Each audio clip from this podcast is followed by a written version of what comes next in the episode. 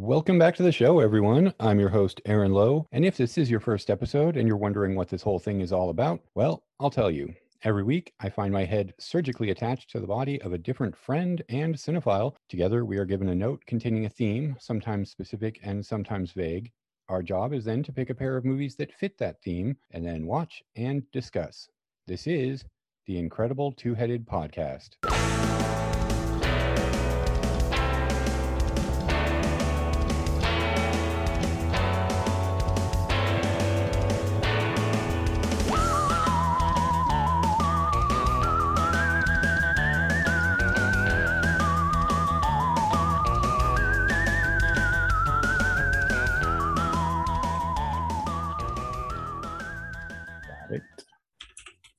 It's been so long I had to look for where to press the record button. It's been so long my mic was in the closet and I had to dig for it. I'm like, where is this thing? Because it was just on the desk. I'm like, well, I don't use it as often, so I might as well make room on my desk. Yeah, yeah. But I'm trying to get back into it. You know, my show is also. I haven't done a few episode in, I think it's been a month now, but I should have one coming up soon. I like putting it out. I hate editing. It's like, plus my laptop's been really slow lately, but it's just like the amount of time that I have. Like I like watching movies and I like hanging out with my kids, and it's just like, yeah, I feel you. I could spend a night editing, but that's like a full night and I'm not gonna be able to do anything. yeah and then you gotta account for like, well, I have to research each movie at least to some effect and watch the movies. So it's like there's other stuff that adds to it as far as time goes. Hey everybody, welcome to a special report joint episode of the Incredible Two-Headed Podcast and Dial F for Film with J. Carlos Menjivar. I am the host of the Incredible Two-Headed Podcast, Aaron Lowe. And I am J. Carlos Menjivar, host of Dial F for Film. Yep. Our shows have been a little bit on a bit of a hiatus, but we both had the idea to do this special report here of a movie that we went and saw together. We went and saw in theaters together. You'd seen it once before. We're talking about Lost Highway. Yes. Meanwhile, I had seen it 4 or 5 times in the theaters in 1997, and I'm sure it must be dozens of times since. I mean, I watched this thing on VHS when I bought a copy used from a rental place. I watched it a lot as soon as it came out on DVD, even though that DVD is kind of crappy looking. Yeah, so I've watched this a lot over the years. This is a favorite, and I love talking about it. So I asked Carlos if we could do an episode where we discuss this movie, and I'm super excited to get into it. I'd seen it, like you said, I'd seen it once before, but watching it again, it was like watching it for the first time. I didn't really remember much about the film. And actually, it was ranked pretty low. I looked at it today on my David Lynch rankings from the last run through I did like 4 or 5 years ago. And it's close to the bottom, but I think that might change after rewatching it, and maybe after, you know, the next one. Yeah, because I've already seen it a second time in theaters this run through. I went by myself on Friday to go see it, and then you and I are going to go see it again tomorrow, and maybe do a little bit of a follow up record to tack on to the end of the second. Yeah, I'm so excited. I'll give my history with this movie. So I was not really aware of David Lynch before this movie came out, but I was really big. I was a big Nine Inch Nails fan, a little bit lesser degree Marilyn Manson. Trent Reznor was announced that he was compiling the soundtrack and making new music for it. And then Marilyn Manson was going to have music on the soundtrack and also a small role in the movie. And this was all announced in all these, you know, early internet websites I was reading, and like magazines like AP and Rolling Stone. And like, I mean, I was the kid who had like a collage on my wall. My wall, you couldn't see any of the wall. It was just pictures I'd cut out of magazines. And posters. Yeah. And sounds so like me. I really wish I'd kept pictures of those. That would be such an amazing time capsule. Yeah. So, I was just reading a lot about this and really excited for it. And it started me thinking, or started me looking into who David Lynch is. And I had seen, prior to this, I had seen Dune, of course. I had seen one episode of Twin Peaks as it aired. And I was 19 at the time that Lost Highway came out. And I cannot recall if I'd seen anything else. But in the lead up to Lost Highway, I rented Fire Walk with Me, Eraserhead, Wild at Heart. You know, I went through and Blue Velvet, whatever I could find of Lynch as I watched. Still, I was kind of unprepared for this movie. All those seem tame in comparison. Well, he gets surreal in all of his other movies. Yes, yeah. I mean, certainly Eraserhead is just a pure dose of surrealism, but it's in a very different mode than Lost Highway. And so when Lost Highway came out and I saw it, I had somehow not heard what any of the plot was going to be. All of these articles were just kind of like, I mean, Lynch doesn't really let things out ahead of time anyway. Yeah. So I went to it and I did not know what was going on from one minute to the next. And yeah, I walked home with my friend that night and we had this long conversation about what the movie meant and what actually happened and didn't happen in the movie. Right. And then I went back to see it the next day with a different friend. And we had a completely different conversation on the way home afterwards. And then I went back again. And like, I saw it, like I said, 4 or 5 times, different conversations every night. It's the first time that a movie like kind of burrowed its way into my head like that. And so ever since, this has been the easy answer. Lost Highway is my favorite movie. Is that favorite Lynch or all time? Favorite overall movie. Overall. Okay. I do think Lynch has better movies. Like I think Blue Velvet is probably a better movie than this. But nothing sticks with me like Lost Highway does. Right. You know, like there's a difference between best and favorite. If I try to look at things objectively, because I get why this wasn't a big critical success at the time. Like critics hated it. I think this one might have been booed at Cannes, or maybe that was just Fire Walk with Me. But because it does really just seem like he's lost the plot. Like he's just following whatever excess he wants at times. If you're not on the film's wavelength, it can just seem really indulgent and kind of a bit of a headache. But I was just with it from frame one. Yeah, this is a movie that, like, the first time that I watched it, I didn't know much about the movie, but I felt like this was probably one of the first Lynch films that I kind of heard about before I really got into Lynch. Just I would hear the name like Lost Highway. I didn't know anything about it, and it was one of the last ones of Lynch that I finally got to see. And the first time, I will admit, I wasn't very prepared for the movie, and I was very confused most of the time and not really understanding what was going on for most of the time, and just kind of trying to figure it out. And it's difficult when you're watching something and you're kind of trying to figure it out in real time, and you feel like you're falling behind because there's all this stuff and you're trying to put it together. I don't know if that's just like the cinephile mind just kind of like working overtime when I should be like relaxing and trying to just absorb it, especially on a first go. But it was definitely something that was really strange and bizarre and left a weird feeling after watching it. I couldn't remember much about the movie, just the feeling after I watched it. But I definitely got more on this second viewing.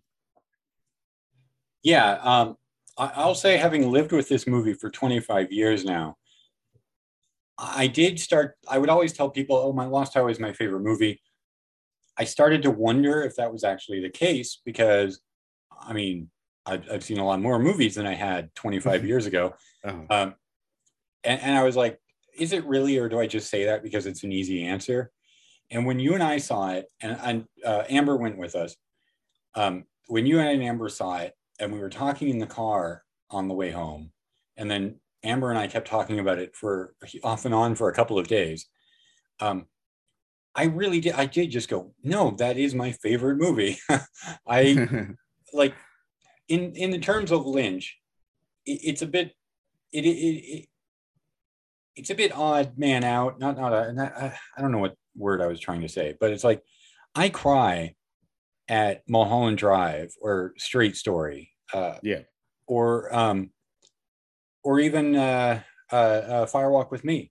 I think some of his other films are better statements of purpose, or like they have something that they're saying that I think is more like he's more cohesive about it. But there is something about Lost Highway that, like I said, it just like burrows its way into my head, and I have this very odd but pleasant feeling for a while after. I said I was jazzed the day after I watched it, and I was. Yeah. I was like buzzing. I'm like, that was great. And then I went and saw it again by myself, and that was really good too. I just like walking down the street by myself to go back to my car, and then driving back at night. And I mean, walking down a LA street at night, and thinking about Lost Highway. It's awesome. There's just something about this movie that sticks with me. Yeah, definitely. But I can see why, like, it's kind of not for everybody. And I mean, I'm going to drop, I don't know. I told you this already, but Mark Maron was at the showing I went to on Friday. Mm-hmm. And he was sat right in front of me, and I talked with his date for a while, because his date's like a Lynch fan, but hadn't seen this movie before. And we talked about Twin Peaks and how excited she was for this. And I could just tell, even though he didn't look at me or say anything to me directly, it was not going to be for him. And I could kind of like see him out of the corner of my eye. I could see him wanting to check his phone, like folding his arms. And maybe I'm wrong. Maybe he was really into it, but I just was like, I bet Mark Maron is having a terrible time. Yeah, that makes sense. I mean, this movie, oddly enough, I used to think that Eraserhead was the movie that was the least accessible, but I think that one is way more accessible than Lost Highway. At least like in Eraserhead, because they're both very, I mean, most of his films are very dreamlike, but these two specifically, because they seem to center on feelings and emotions and more than anything, more than an actual story. In Eraserhead, there's just a lot of weird stuff you've never really seen that just kind of sticks out, and you kind of latch onto that. Whereas Lost Highway, it's somewhat more grounded in, I guess, a realism that's just like, everything seems familiar. It's just like regular people. There's nothing weird about the location. You know where you are, but yet there's something off about what's going on and how it unfolds and transpires, even though it's not as visually, as visually as exciting as Eraserhead.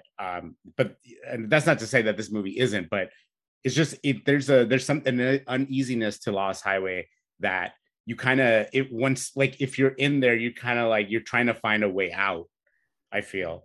It's sort of this strange like journey that we're going through. Yeah, I totally agree. Like Lost Highway, Eraserhead has symbolism that you can at least unpack. You can be like, you can be like, oh, okay, I think I know what this represents, and maybe this is what Lynch was trying to get at.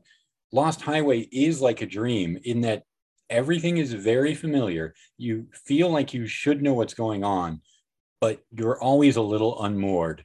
And you don't, you don't quite have a grasp on everything, and it in the end it does feel like kind of like a stress dream where you just like you're running from something and can't get away. Yeah, it does seem like that. Yeah, even how the movie ends, like I was trying to pinpoint that feeling of like what is the like, and yeah, you that's exactly what it is. So I think right now we should say, I mean, I know people listening to a podcast about a movie expect spoilers, but this is one I want to tell you. If you have not seen it, watch it first, please. Like, we can't ruin the experience for you, but I can't stress enough how great it is to watch this movie and feel like you're putting it together in your head while it's going on. It going in as blind as possible is great. It's hard to get a hold of right now. You can't rent it or stream it anywhere legally anyway. There is a Kino Lorber Blu-ray, I think, that's still available. And of course, this restoration that's in theaters, which has everybody believing a Criterion Blu-ray is probably going to be this year or early next year. Yeah. I think Inland Empire is the next one that they've announced or kind of soft announced. Yeah. So we're going to, I think now just really quickly going over the plot as best a summation as I can do. Bill Pullman and Patricia Arquette are Fred and Renee Madison. Fred Madison is a jazz musician, plays saxophone. They live in a nice house on Mulholland Drive. He is kind of overwhelmed with jealousy, the feeling that his wife is cheating on him. Or at the very least, we sense their marriage is incredibly strained. He gets a weird message one morning on his intercom from his door. It says, Dick Laurent is dead. We get a little bit of time with them, see how their marriage is kind of falling apart. And then one night, they start getting videotapes, right? They start getting the videotapes. Yeah. The first videotape is just of the camera panning by and zooming in on their front door. The next one, camera pans by, zooms in on the front door, and then it continues and the camera's in the house, goes down the hallway into the bedroom to watch them sleep. I'll quickly point out here, there is in the script, which I reread a little while ago, and there was filmed another scene, another videotape shows up. The camera goes down the hallway to where they're sleeping. Fred sits up, looks at the camera right before it cuts to static. And then the final videotape, before I get to the final videotape, I guess we should at least mention the mystery man has a weird conversation at a party. Let's see, the final videotape, Fred watches it by himself. It ends with him on the floor in their bedroom, surrounded by Patricia Arquette's dismembered body parts. And he is screaming and crying. He is put on trial for murder, sentenced to death. While on death row, he disappears from his jail cell one day. And I can't remember his last name. Pete Dayton, maybe? Pete Dayton, played by Balthazar Getty, is in the jail cell having taken his place. And he gets released because what are they going to keep him on? And he is an auto mechanic. One of his best customers is Mr. Eddie, whose girlfriend is played by Patricia Arquette as Alice. And Alice and Pete start an affair, which gets them in trouble with, of course, Mr. Eddie. They plot a way to get away. And I think we can stop the description right there because that's just like a lot of plot. We can get over the rest of it here while we're talking. Yeah.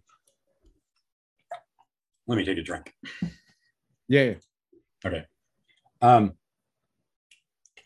So I wrote 3 pages of notes yesterday in advance of this discussion because I have so much I want to talk about. Oh, I'm ready. 2 things are odd about these notes is that I usually write bullet points, just things to remind me of what to say. But I ended up writing paragraphs because I need to mention in my head, I needed to keep it straight on the paper.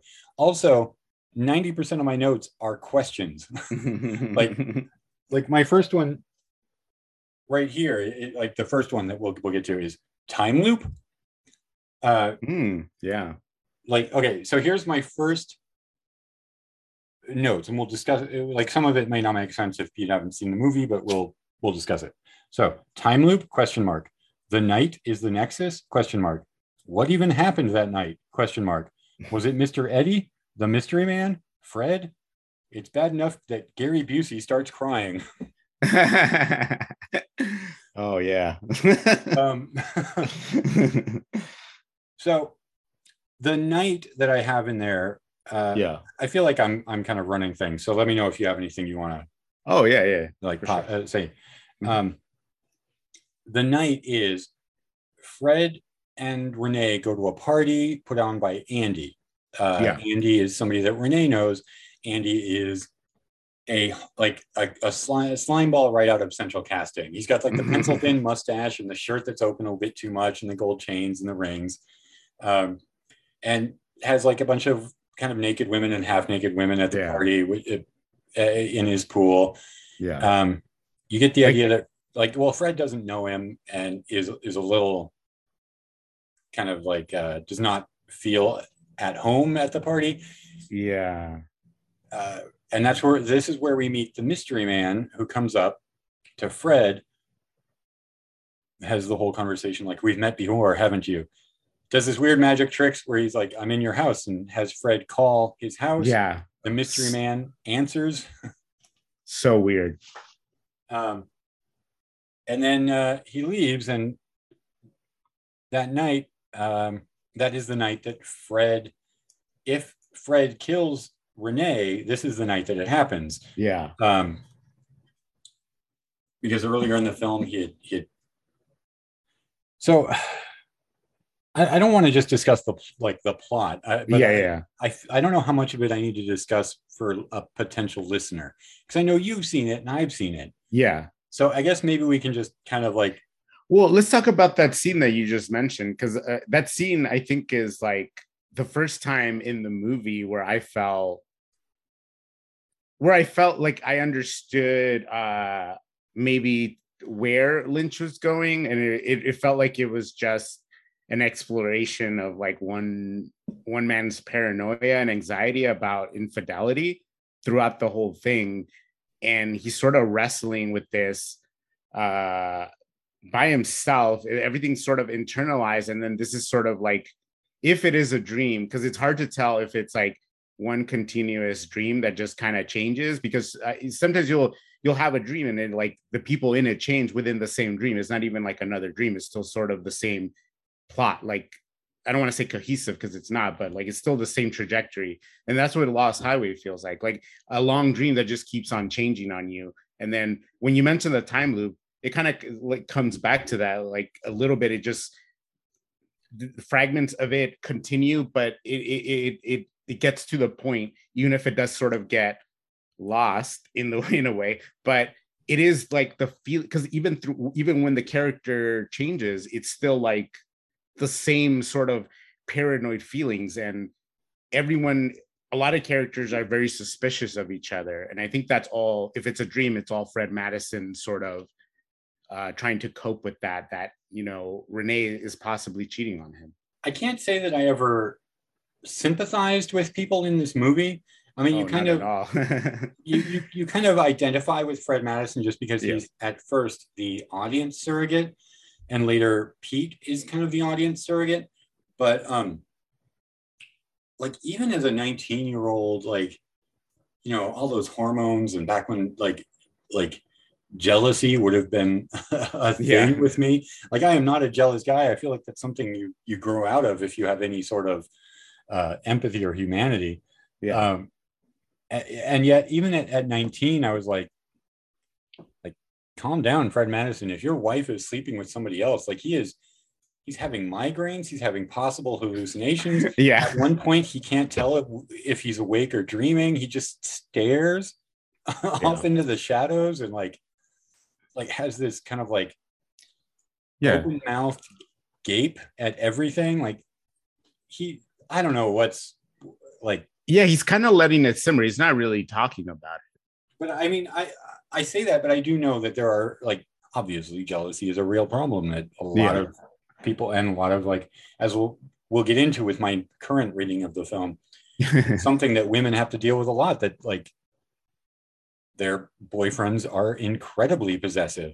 So I know that happens, but it's just like, even at 19, I was not able to really sympathize with any of the characters in this movie. I find them very compelling and in many cases, very entertaining, but sympathy is not really something that I have for them. Right. Well, it's really hard to sympathize with many of the characters. Well, many of the male characters specifically. So earlier in the film, Fred tells Renee about a dream he had where he can hear Renee calling him, but he can't find her. They're in the house. And then he comes into the bedroom and finds her, but it's not her. And the camera is showing us basically this dream. The camera rushes at her and she screams in the dream. So that dream is pretty much the night, right? That is the night that Fred kills Renee. Yeah. He's wearing the same outfit that he was wearing in that dream. One little note here that will become more important a little later.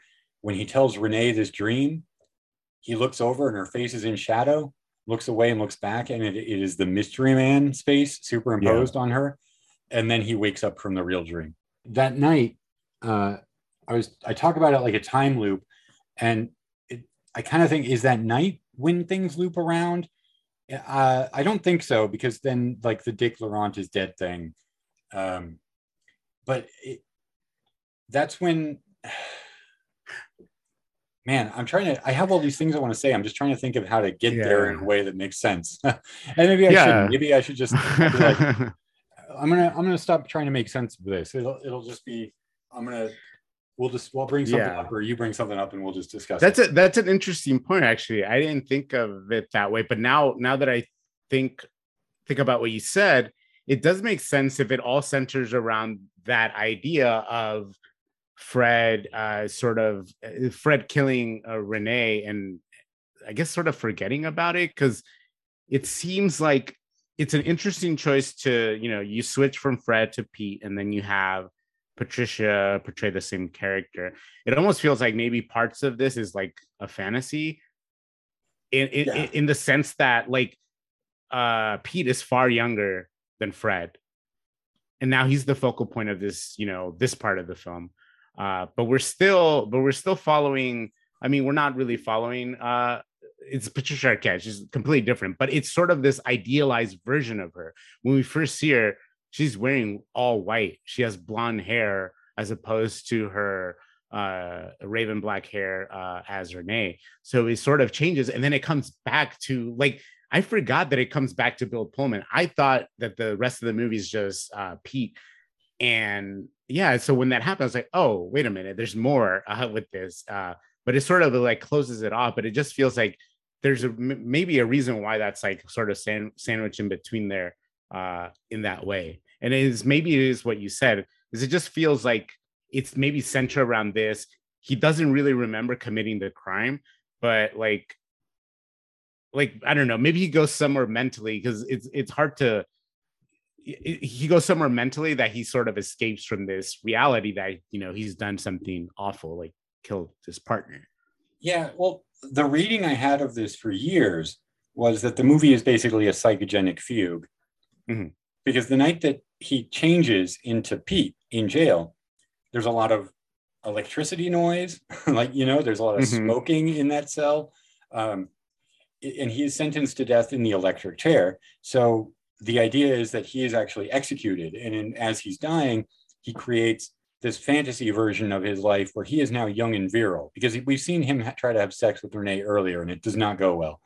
And now suddenly he's this young guy who's just like, he's got a young girlfriend his age. He's got Alice as well. And he is just like sexually virile with both of them and have sex all the time in a variety of places. He's got a little bit of danger in the mob aspect. Like he's just, a young, cool guy, and he gets enough.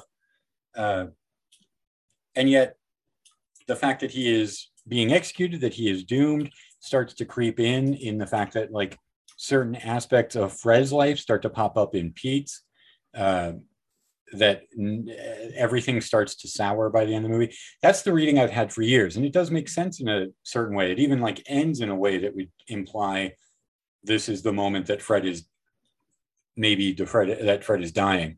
Yeah. Because he's also like, he's driving away at the end, and then the movie kind of loops back at like the beginning of the movie is also the end of the movie. And it's sort of like his character is like running away from this reality that's sort of catching up with him. Like, because in that scene, doesn't the electricity and the smoke come back when he's driving in the car?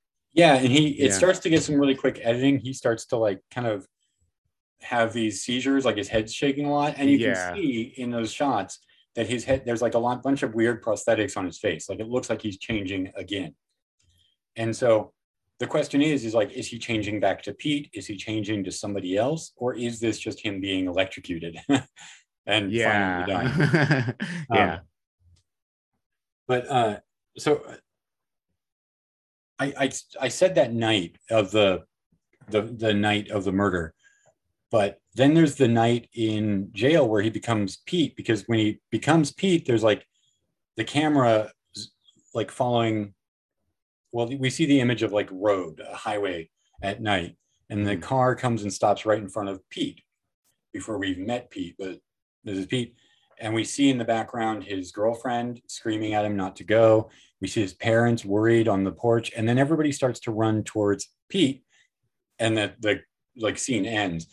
And we get people talking about that night. His girlfriend, Sheila, says, I saw you that night.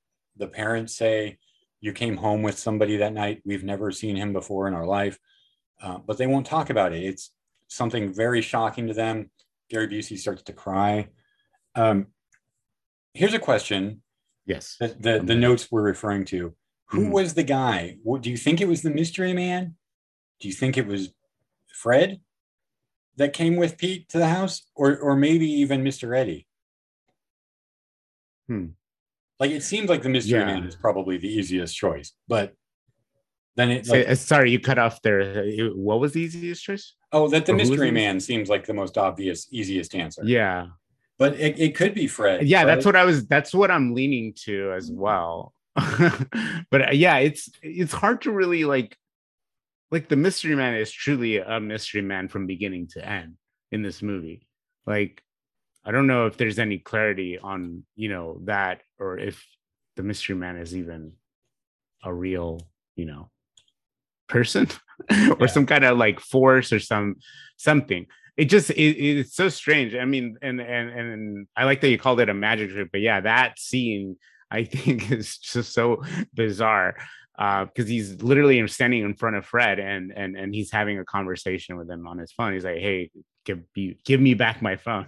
And it's just so it's always really anytime the mystery man isn't in any scene, it sort of throws things off for me just because of the look, this really pale, ashy look, too kind of look. Yeah, exactly. Yeah. And so it's just what is going on with that character? And then, I mean, and we're talking about now, what's his name? Mr. Eddie, what's his name? That's his name, right?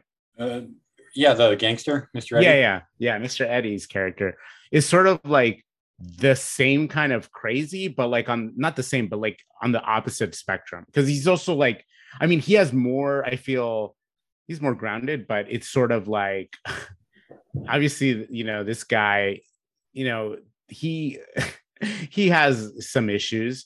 Definitely.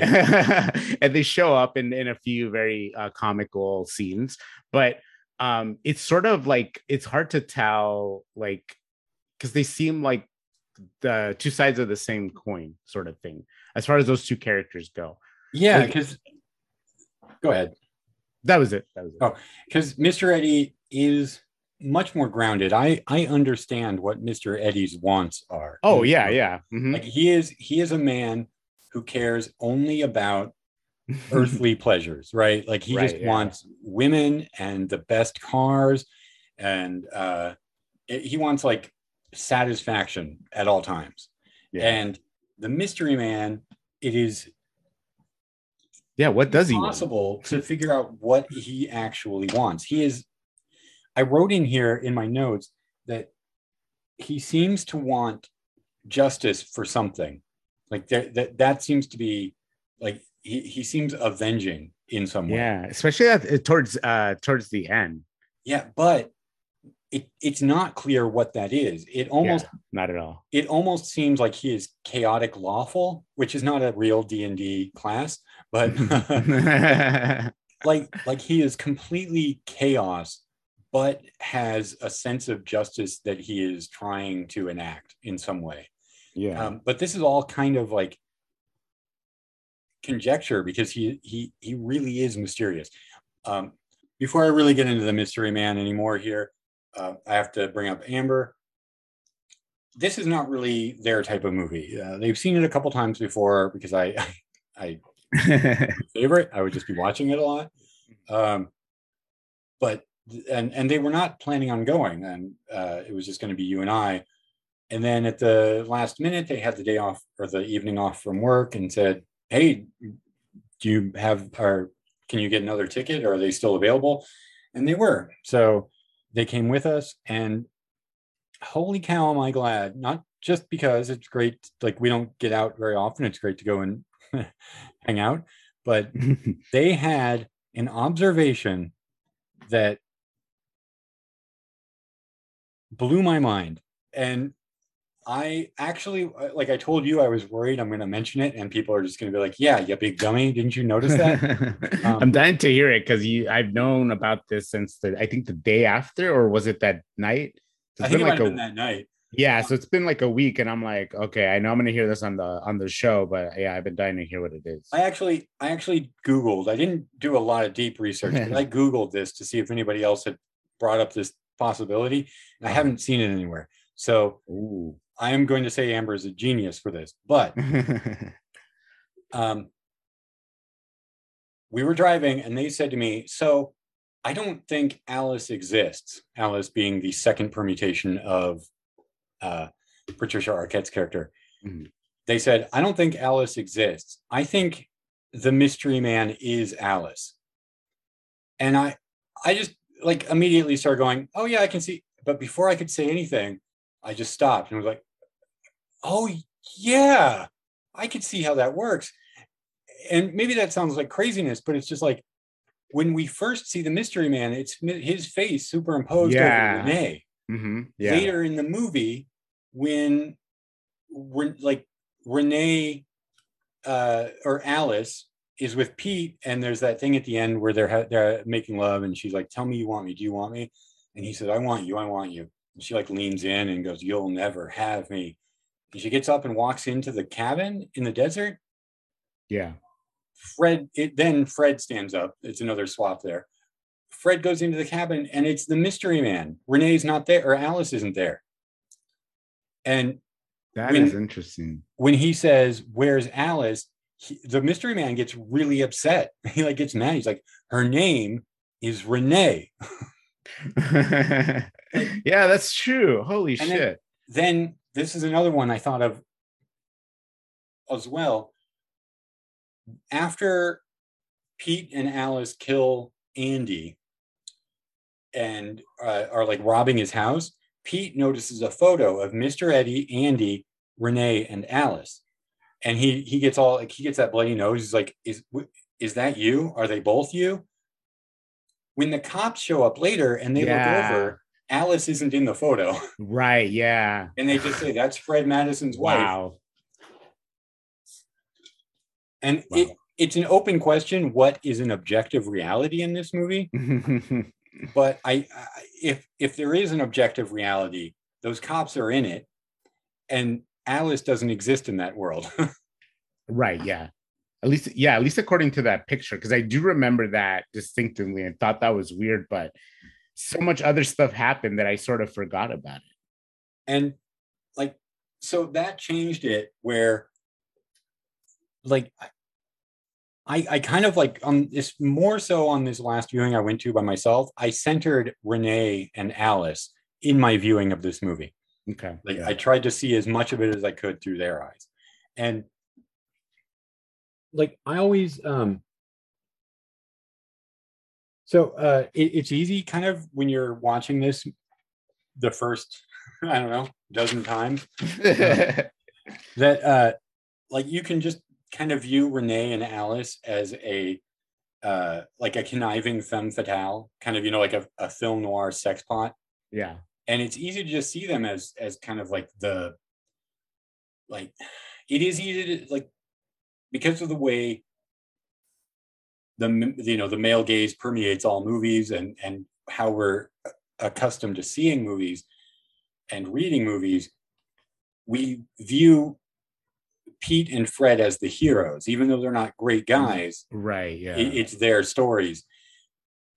And yet I have, you know, for years now, I love film noir, but I always try to like view it through the eyes of the female characters in a way, because they always get short shrift. Like they're like everything bad that happens in a film noir, it's because of a woman, and women are like in those movies are not to be trusted.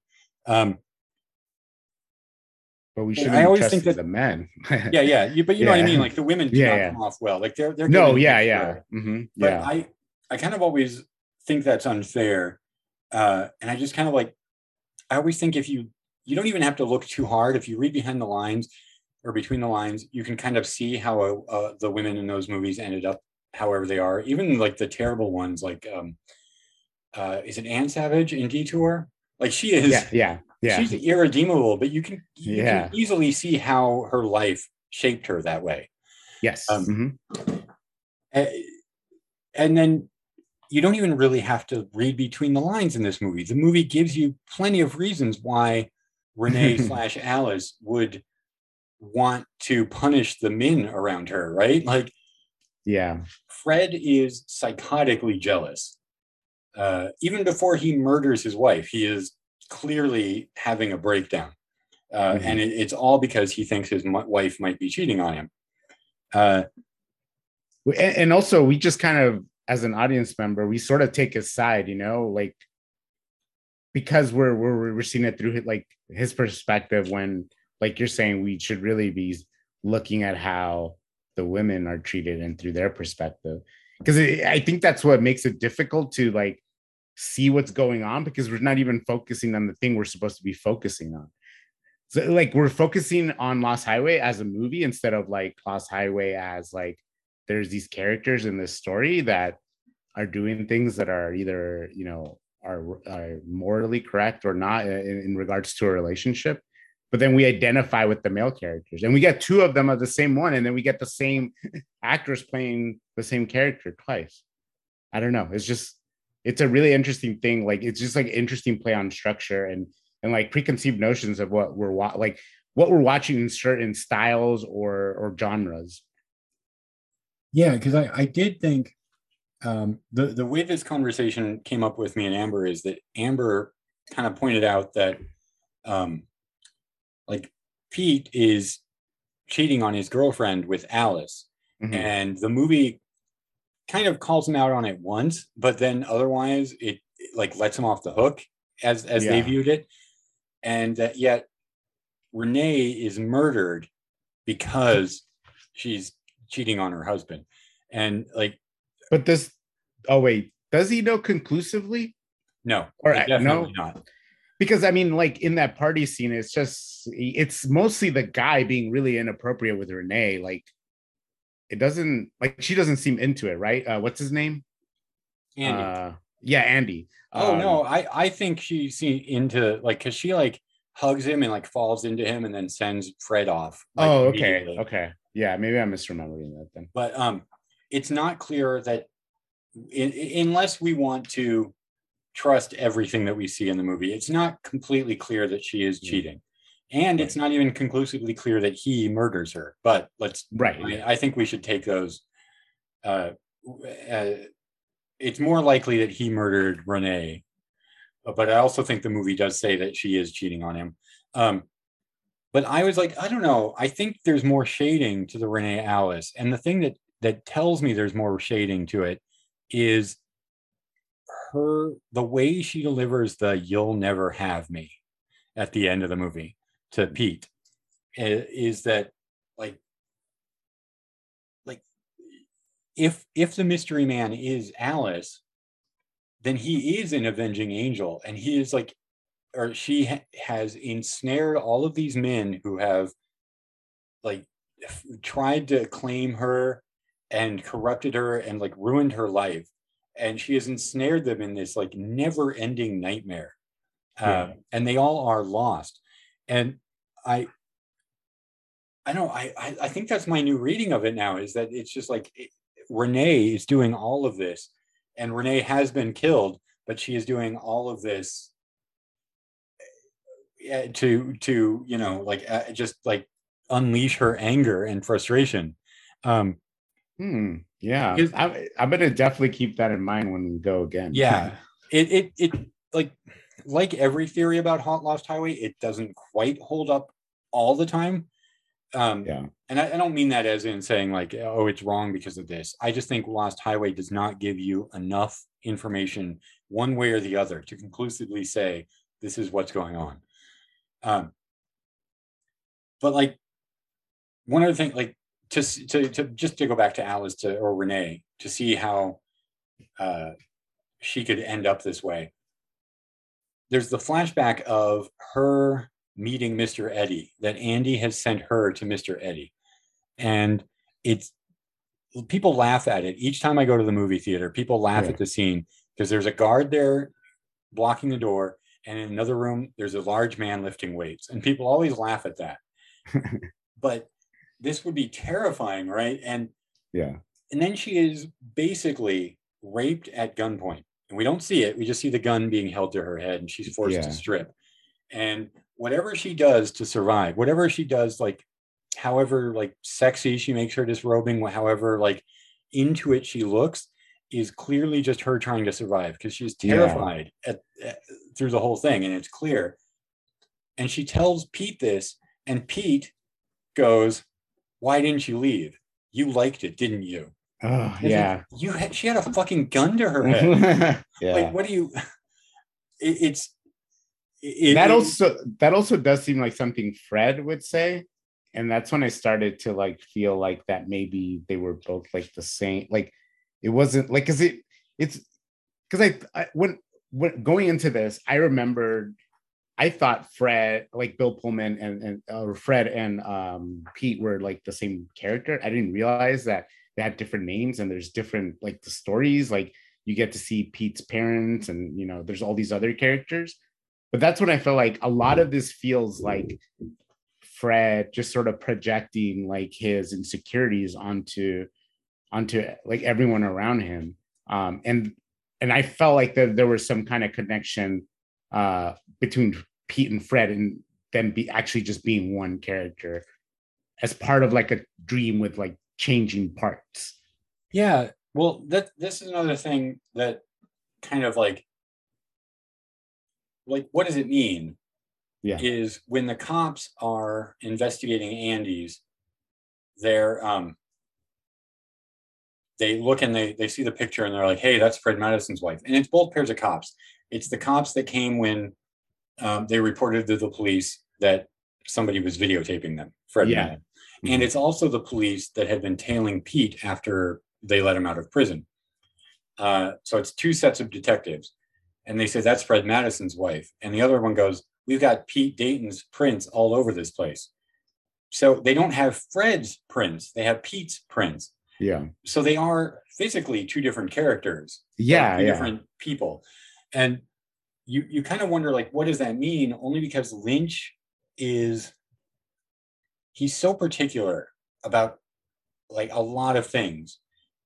But he's also open to mistakes. So you never know like what is an accident and what is on purpose, because he will take a mistake and fit it in a way that like everything in the movie seems to hinge on that mistake. Like without that mistake, he'd be like, oh, none of this would make sense if that hadn't happened, but it was an accident.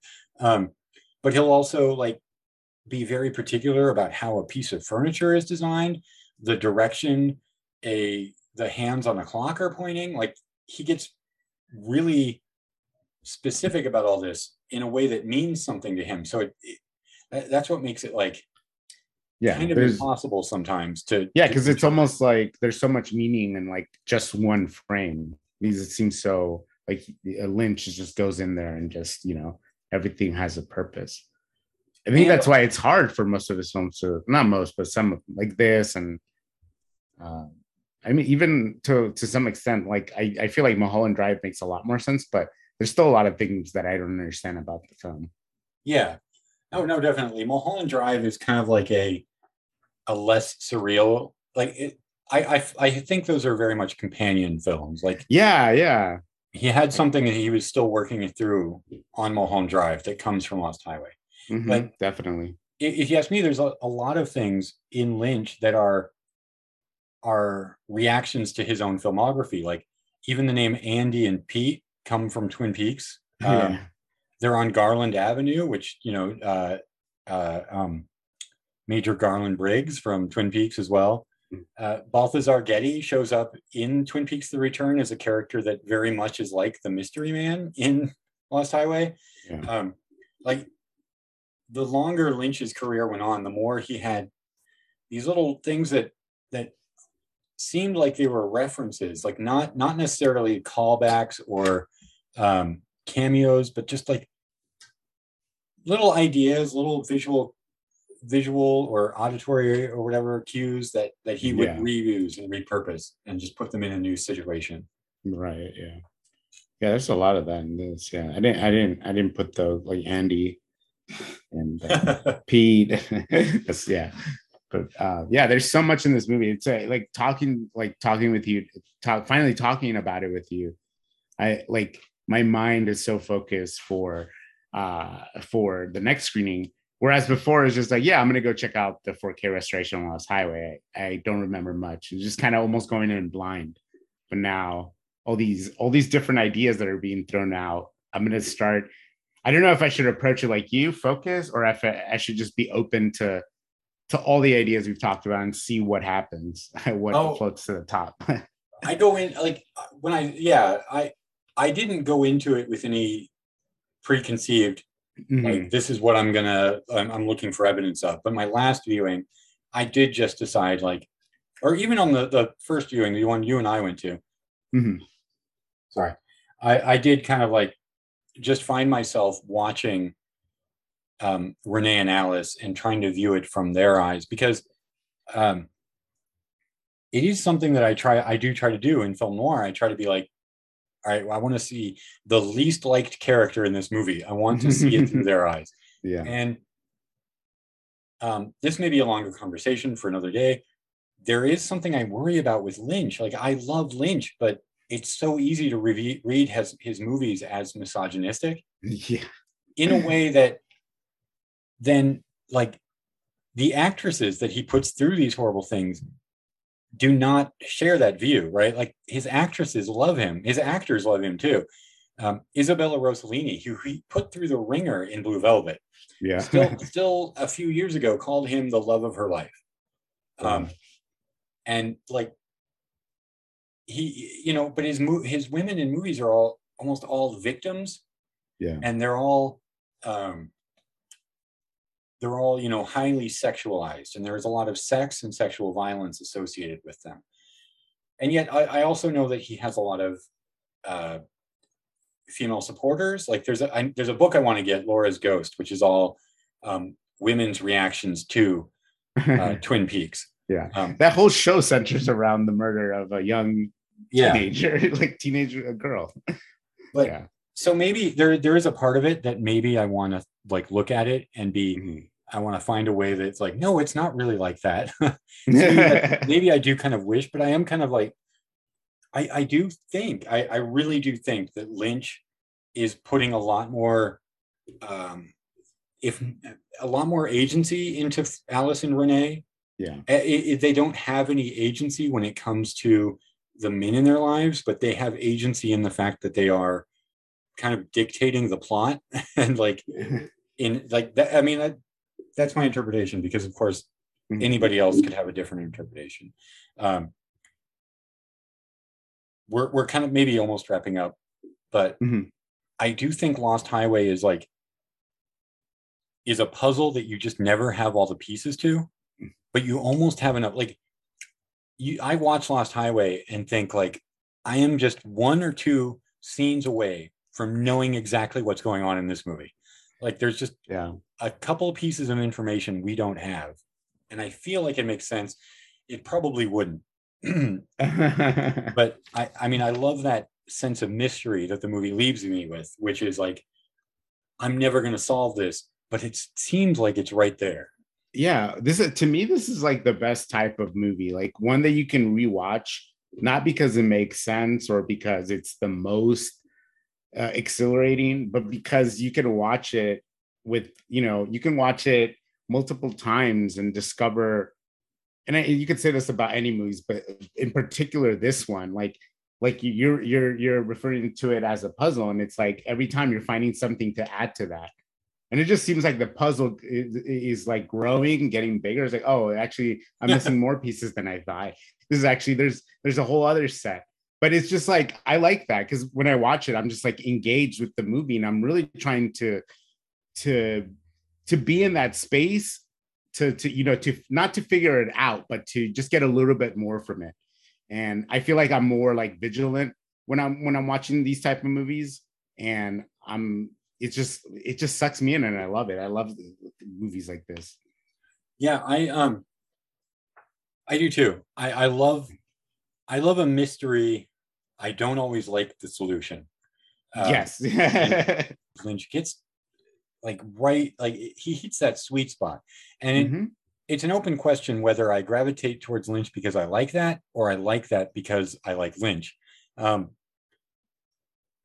you watched the new Twin Peaks, The Return? Yeah. Okay. So I love the show. 1997, the year Lost Highway came out. That Christmas, I took my Christmas money and I went and I bought the VHS set from Suncoast. It was $100. For the show, right? Yeah. Oh, okay. That's a lot. So for a VHS these days, geez. But so, and then that Christmas weekend, I watched all of Twin Peaks in like a 2-day period. I watched it over the weekend. I just stayed in my room and watched it all. Yeah. Wow. And I have loved that show ever since. It is my favorite piece of pop culture, anything like, I mean, you have some idea, and any listener. Yeah. Yeah. Mm-hmm. So when The Return was announced, I was just like excited and nervous. Yeah. And I watched it with Amber. I watched it all with Amber.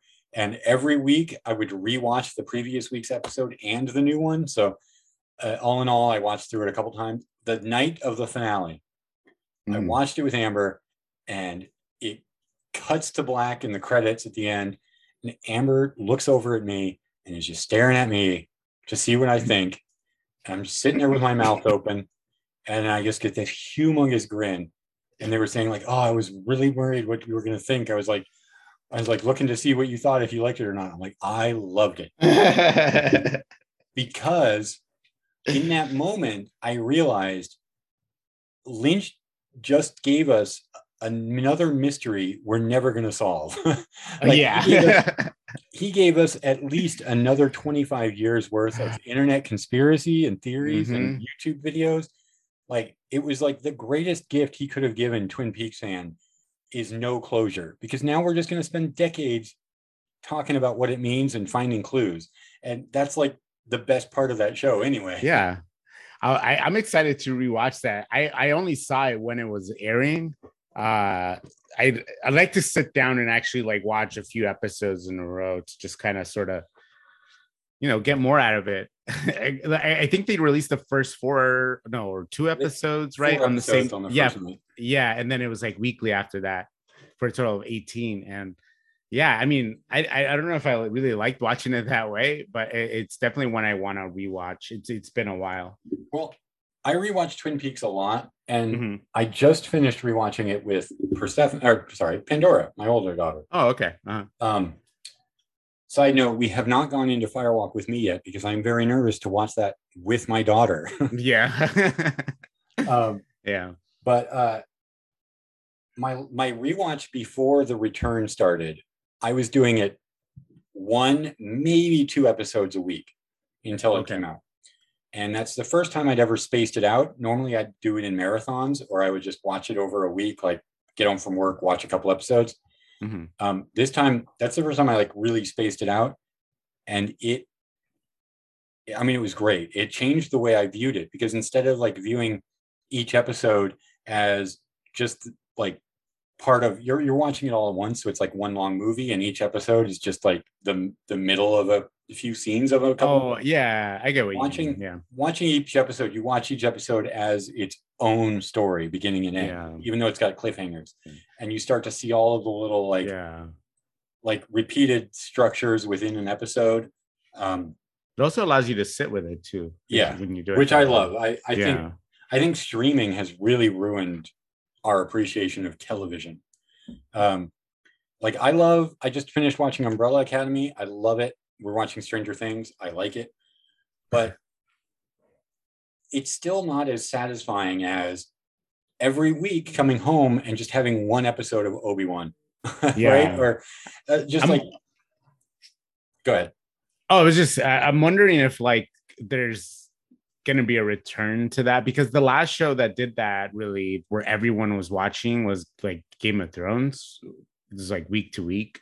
Yeah. And I don't know if we'll ever get that again at this point, because everything is kind of sort of going on stream. And for the most part, most shows, the whole season gets, dumped on there and you can just watch it whenever. Well, Disney, I think Hulu and HBO Max are holding out and they're doing it weekly. And I love it because... Oh, that's great.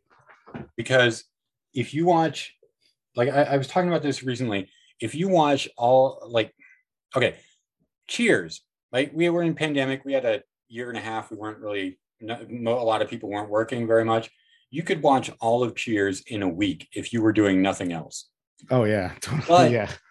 But if you watched it while it aired, that's 11 years that those characters are in your home, that you're oh, wow. Yeah. Once a week, true. You're bringing those characters into your living room for 11 years. Yeah. And what I just got to look up so I went from 4 years old to 15 watching Cheers. I grew up with those characters. That show means it's in my DNA. Yeah. Even though I haven't watched it in an episode in at least a decade, I can still quote episodes. There are things that I can are just part of me. Yeah. Mm-hmm. And I love Umbrella Academy. I just watched it all in a week and probably would not remember any lines from it in a year. Yeah. That's what happens. So there is something to be said for stretching out. Plus, it's part of the conversation. You talk to your friends about it. Oh, did you watch Obi-Wan this week? You know, Stranger Things is dumped and it's done and people stop talking about it. I think it's a bad business model, but I also think it changes our appreciation in a negative way. Yeah, yeah. No, I agree. Yeah, it definitely, how we engage it and how quickly it just sort of not disappears because it's still around, but I feel a lot of the conversations I have about some of the shows that do come out just as a whole season in one day is just, it's more vague. It's more open. You're not really talking about specifics. You're there was this, that episode 4 was great. It's it's hard to get in depth because you're not talking about a specific episode. You're talking about the whole season, which is a lot. 10 episodes of an hour show or 10 episodes of half. That's still a lot of time that you it's very hard to have a conversation with someone unless you're actually sitting down and doing something like this, where you're just,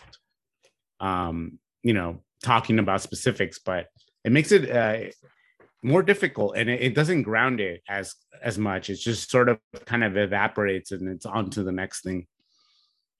So we're going to wrap up here. This is interesting. We just got to bring it back to Lost Highway. Yeah, I only say that, but because while you were talking, the notice came up. Oh yeah, I see it right now. Sorry. Oh, no worries. So I think we should cut it, and then we can. We're going to wrap up here.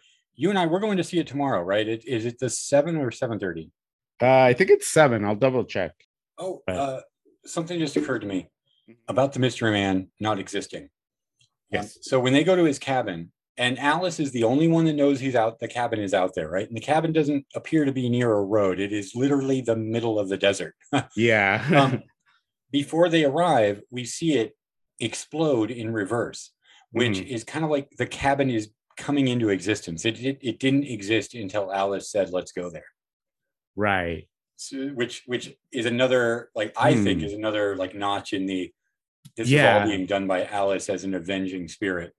Yeah, the cabin, the whole cabin thing like threw me off. I wasn't sure what it signified or why it was done in reverse. I'm gonna have to pay closer attention to that tomorrow. Do you have anything else you want to say really quick before we? I mean, we're gonna come back and we're gonna do like a little follow up. No, I don't have anything now. I'll probably have more to say after we watch it tomorrow. Because the things I'm gonna look for. Does anybody else call Alice in this movie? I mean, other than Pete. Okay. Because at the scene when he goes to rob for Mr. Eddie, and they're not supposed to kill him. They're just going to, not Mr. Eddie, Andy. Mm-hmm. They're just going to, Pete's supposed to just knock him on the head, knock him out. But he gets up and like charges at them and he accidentally kills Andy. When we cut back to that and the cops are there, there's a bunch of crying women in there. Like Andy had been partying with a bunch of different women. So was Alice there ever? Did when Andy saw Pete and charged at him, did he see Alice was there too, or was it just Pete robbing him? And because like nobody ever refers to her. I can't remember what Mr. Eddie says, like good looking blonde. I can't remember if he says her name at that scene. Yeah. I'm gonna look out for that too. Because then later there is a scene at the motel where Mr. Eddie is sleeping with Renee, but he calls her Renee because that's the scene where Bill Pullman comes to knock on his door and kidnap him. And when he hears the knock, he goes, Renee? So he's not sleeping with Alice, he's sleeping with Renee. Yeah. But another question I always have is when Mr. Eddie knows that Pete is sleeping with Alice and he calls and says, hey, I want you to talk to this friend of mine, and it's the Mystery Man. The Mystery Man has that story saying in the East, the Far East, when a man is sentenced to death, he's sent to somewhere far away where he can't get away, never knowing when an executioner is going to step up behind him with a bullet to his brain. Who is the condemned man in this movie? Yeah. You think like, oh, he's talking to, this is a threat to Pete, Fred, either one. Yeah. But at the end, the Mystery Man kills Mr. Eddie. He's the one that shoots Mr. Eddie in the head. Nobody, like he doesn't, he helps Fred. He doesn't ever, is it him? Is it Fred? Or is it Andy? Like, wow. Oh God. I got so much. I've got a couple of notes here too. I just want to like really quickly barrel through them. Andy is the only one in this movie, the only primary character in this movie that doesn't have a double aside from the Mystery Man. And I don't know if that means anything. Yeah. Or if it's just the fact that like, he's just not in enough scenes to get a double. The scene when Fred kills, if he does kill, Renee calls Fred, where are you? And then goes to bed. And then we cut and we see just before Fred reappears in the hallway, we see two shadows walking through the living room. Is that Fred and the Mystery Man? Is that Fred and Pete? Like, and the last one, I think, because we're going to come back and we got more. I just want to get all this in. When Fred calls the Mystery Man at his home, the phone rings twice and he picks up. That night, when he tells Alice, when they get back, he tells Renee to stay in the car because he thinks there's somebody in the house. He's looking around. The phone rings twice, and then the camera rushes at Fred, and Fred looks towards the camera and looks very scared for a moment.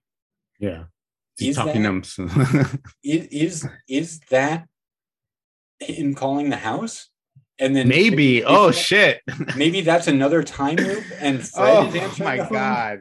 That one triggered something in my brain, and I think all my neurons are firing, and now I'm super stoked for tomorrow. All right, well, I'm gonna. Wow, that was great. Yeah, great job.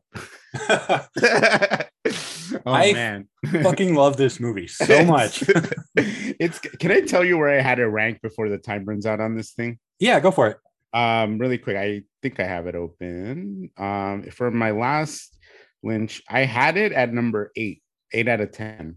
So I have Dune at 10, Inland Empire, and then Lost Highway at 8, and then Fire Walk with Me, Blue Velvet, Wild at Heart, Elephant Man, Straight Story, Mulholland Drive, Eraserhead.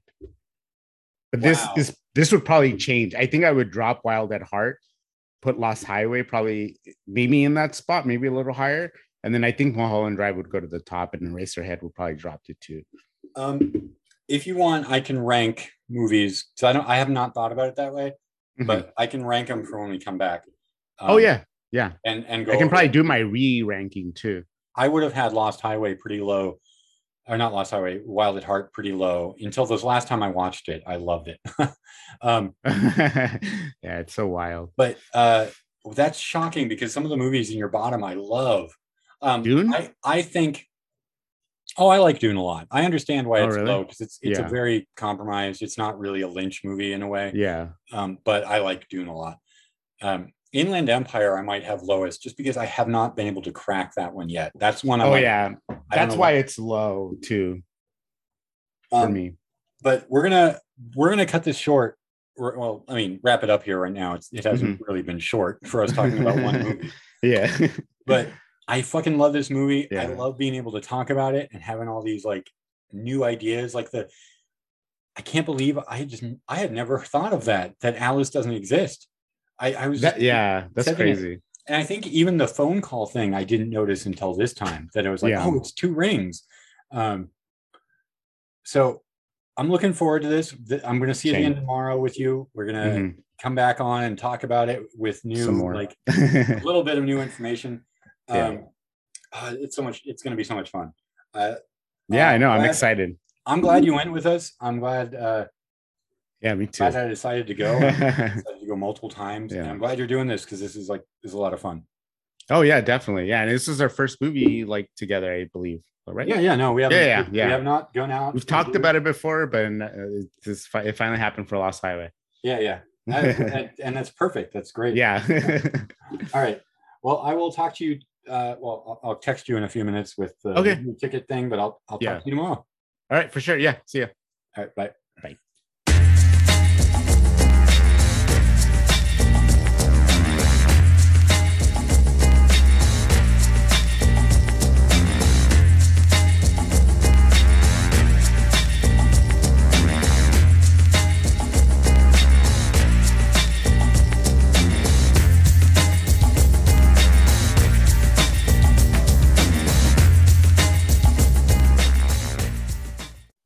All right. And now suddenly several weeks have passed and we're back in that little 30-second or whatever clip there. We took a couple weeks off and we saw Lost Highway a couple more times. I saw it once. You saw it twice more, right? Yes, I did. I went back. We saw it together. And then I think the following week I went with another friend to watch it one more time. Yeah, I was... I was really hoping I was going to be able to go. In fact, I know I sent you kind of jokingly the was it the Frida was doing that Lynch retrospective? Yeah. And I was kind of considering I think I'm going to be off next week. Maybe I can just drive down there. It'll be fun. And then work was just I was off that week. And so work was inconsistent. I didn't feel like spending more money to go out. Right. Yeah. But, I was hoping to go see it one more time, but it's like, hey, that Criterion Blu-ray was announced and that's coming out. Yes. Yeah. Just a couple months. Yeah, I know. I didn't think it was going to come out this year. I honestly thought it would. I didn't realize. Yeah. Right. It is this year, right?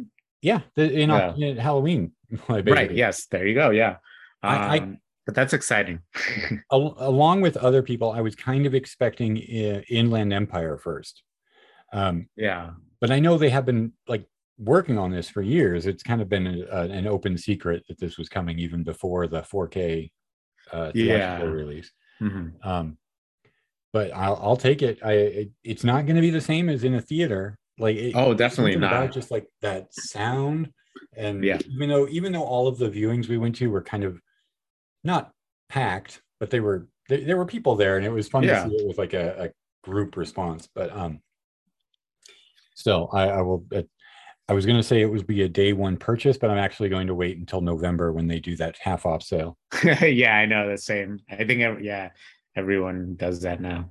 This is a total sidebar.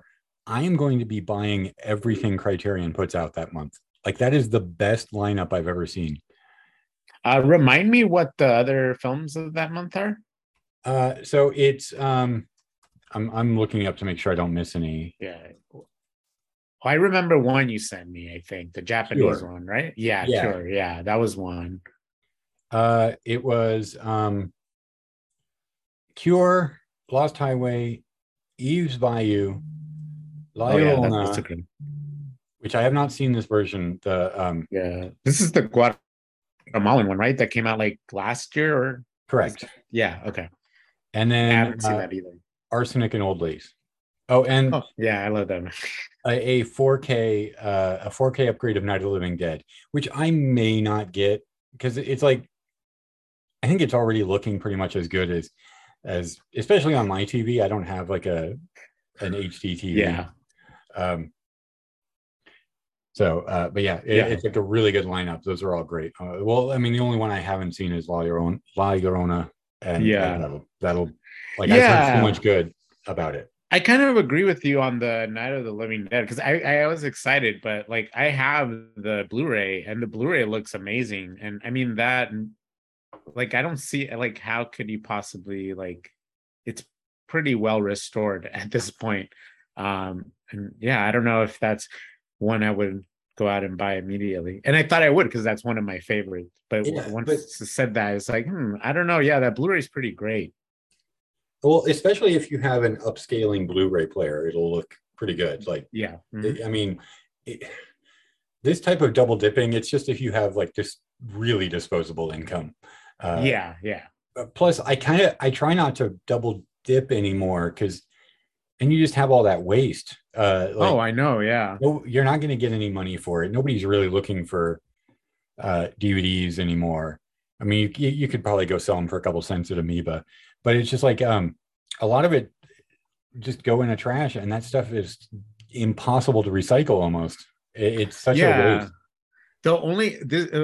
This is what I'm doing with Criterion now. Like, I'm not going to repurchase anything like anymore, except like certain ones that are kind of like not worth anything, but are now available in a better, like either HD or 4K. But there's some that I have, obviously, that are out of print, like that are on DVD, and those I'm sticking with. But pretty much what I have is what my point is to add new ones instead of adding repeats, because like I don't have any repeats of any of the films.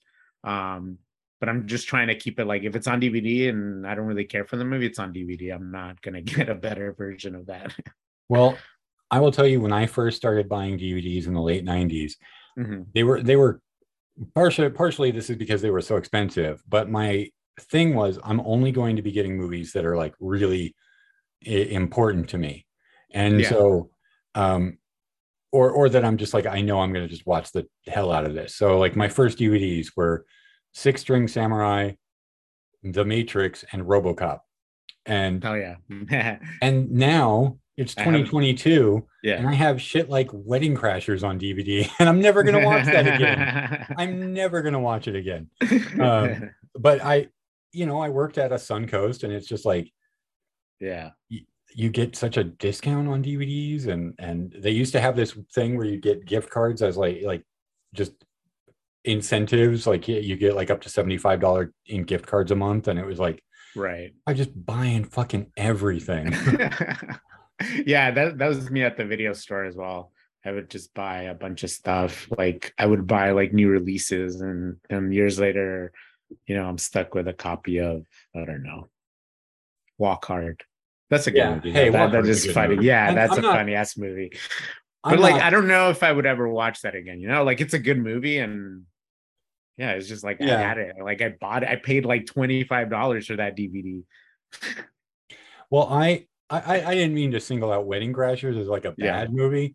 Although that's a good movie. I don't know if I'd really like it now, but I just I have all these like comedies from the 2000s, the early 2000s, that I'm just like, Those aren't going to age well. I have no real interest in watching those again. I saw them maybe in the theaters and then just thought, oh yeah, I liked that movie, I'll buy it. Yeah. And like, I'm trying not to be that wasteful anymore. Yeah, outside of Criterion, I'm trying to limit like physical media that I buy. Like just to, I'm kind of like now doing, you know, and this excludes Criterion, but just buying what I love. But a lot of the times, I'll end up buying the digital version for some stuff just because it's sometimes it's like there's a great sale where it's like $5 for a movie that I really like, and I'll just have it that way. That, I mean, I have like, I've converted a lot of the, you know, codes to like to Vudu, and I have a bunch of them on there. It's convenient to have. Like, I like what I have now. Like, I think it's aesthetically pleasing to me, and I just don't add as quite as much as I was before. Like I, like a lot of my paycheck was going to buying movies and, you know, throughout my 20s. Yeah. No, so my 20s and a large portion of my 30s. Yeah. We had to slow down. All right. We're here to talk a Lost Highway. And this is going to be kind of brief. We're going on tangents because we're going to be, we don't have like a ton to report back, but I just thought it'd be fun to like, have a little wrap up because we had a discussion. We came across some new ideas about the movie, and I wanted to see how those held up after seeing it again. Like how was it for you seeing it now with that Amber's theory that the mystery man is Alice? Like, did that was that a different viewing experience, or did it inform how you felt about the movie? It definitely influenced how I approached the movie when we did go watch it again. I don't know if I think that I think the Mystery Man is Alice after the last two viewings, but it was a really good theory that opened up the movie, I think, in other ways that I wasn't looking at. So I think that really helped out in sort of unlocking at least how to access the movie, or at least how to think outside of the box that I had, you know, set for this movie. Yeah, I watching it again, I found just as much to argue against that theory as there was for it. Because I think the argument could be made, like what Amber said is valid. I look at it and I'm like, that could be the case. That could be absolutely true. And here are some of the reasons why. But I think there's just as much in the movie that points the finger at somebody else. Like, I still think it might also be Fred. I think we talked about this a little bit. Yeah. Because the way he the way he kind of goes into that state. And there's like the two shadows moving through the room just before the night Alice is killed, and the way that they appear together at the end, it does seem just kind of like it's part of Fred. Like maybe it's just an entity. Maybe it's just like a little bit like Bob in Twin Peaks. It just kind of like latches on to other people and kind of like takes control for a little while or guides things. Yeah, that's I definitely agree with that. That's kind of like especially the last viewing, how I went going into that viewing, just with that perspective that it's possible that it is Fred and Mystery Man are the same person. Yeah, so I read a little bit more up into this, like stuff I've read before, but just, you know, years ago.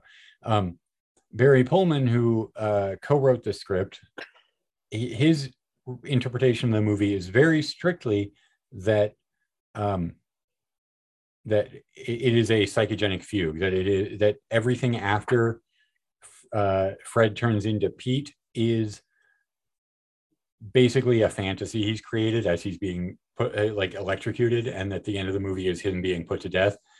And then David Lynch will say like, oh, well, there's lots of different ways to interpret it. I wanted to put a lot of different readings, and everybody's interpretation of what's going on in the movie is correct. So it is, you know, a movie designed to not ever be solved. I think I said early in the recording, oh man, it's been a couple of weeks. I'm sorry if I'm like repeating myself a lot. It is that Lost Highway to me always feels like I'm just a step away from figuring it out. Like if the movie would go for 5 more minutes, I would know what's going on, like with everything. Or if we could just see what happened that night, right? It would make more sense. But it seems like there's maybe a story that the two of them had that they know ABC, beginning, middle, end, what happens and why. And then Lynch kind of took a few things out or abstracted them with dream imagery or put stuff in to contradict that so that you can't say that like, oh no, this happened because of this. And it's like, well, what about this thing that says that didn't happen or was fake? Like it, in a way, like with, I think my favorite of Lynch's work, the active interpretation, the work defies you or defies your interpretation, but the attempts at interpretation are what make it so much fun. That I can just like go into this and try and puzzle it out. And it's always a little bit different every time. And I can just go with the experience. I can turn my brain off or I can be fully engaged and like, I can get something out of it. I mean, not turn my brain off, but you know what I mean? I can, I can choose to like, be super specific and focus in, or I can just kind of like let the movie wash over me. And I think that's kind of feel it. Yeah. That's like my favorite of his stuff. Like Mulholland Drive and this, Twin Peaks. Like if you, like, I love everything about the Twin Peaks, like all of the books, even though the books blatantly contradict and are wrong, they are wrong about details in the show, and the show just like ignores the books. I love it all because it's just like it's part of the experience of it, and I just and the vibes of it, I guess. You know what I didn't do? I did not rank Lynch.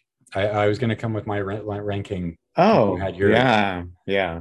So forgot about that. Anyway, I know this was really brief. I said we were going to come back and we just wanted to come back and wrap things up.